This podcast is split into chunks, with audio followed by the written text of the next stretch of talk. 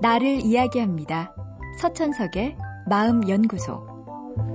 아침에 약수터에 가면 많은 분들이 나와 계십니다. 제법 쌀쌀한 새벽 공기를 가르고 산에 올라 맨손 체조도 하고 심호흡도 하며 하루를 시작하는 분들입니다. 새벽부터 이렇게 산에 오르는 이유가 하루 동안 마실 물이 필요해서는 아닐 겁니다. 이유를 물어보면 건강을 위해서, 건강에 좋기 때문에 운동 삼아 올라왔다는 대답이 대부분입니다. 궁금해서 건강을 챙기시는 이유는 무엇 때문인지 물어봤습니다. 별 실없는 사람 다 보겠네 하는 표정을 지으시면서도 대답은 각기 달랐습니다. 어떤 분은 더 활기차고 즐겁게 살기 위해서 라고 말씀하셨습니다. 나이 먹어도 몸이 튼튼해야 재미나게 놀고 또 놀 때도 여러 가지 다 할 수 있다고 하시더군요. 그런데 어떤 분은 아, 내가 아파서 누우면 누가 챙겨주겠냐. 자식들도 다 힘들어 한다면서 내 몸은 내가 챙겨야 한다고 말씀하시더군요. 두 분 다 건강에 신경을 쓰고 계시지만 이유는 사뭇 달랐습니다. 한 분은 더 즐겁게 살기 위해서 건강을 찾고 다른 한 분은 병이 나지 않기 위해서 건강을 유지하려 했습니다.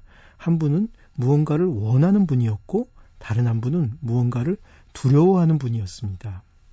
사랑에 대한 질문을 해도 비슷한 두 가지 답변을 들을 수 있을 겁니다.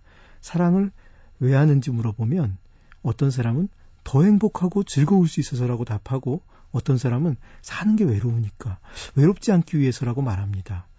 더 좋은 상태로 가기 위해서 더 행복해지기 위해서 사랑과 건강을 찾는 사람과 안 좋은 상태를 피하기 위해 불행하지 않기 위해 사랑과 건강을 찾는 사람이 있습니다. 비슷해 보이지만 많이 다릅니다.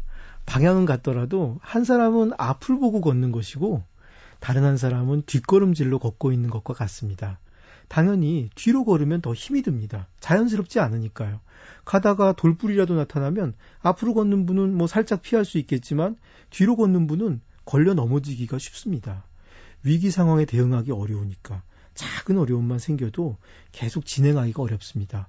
무엇보다 그 과정이 불편하고 힘겹지요.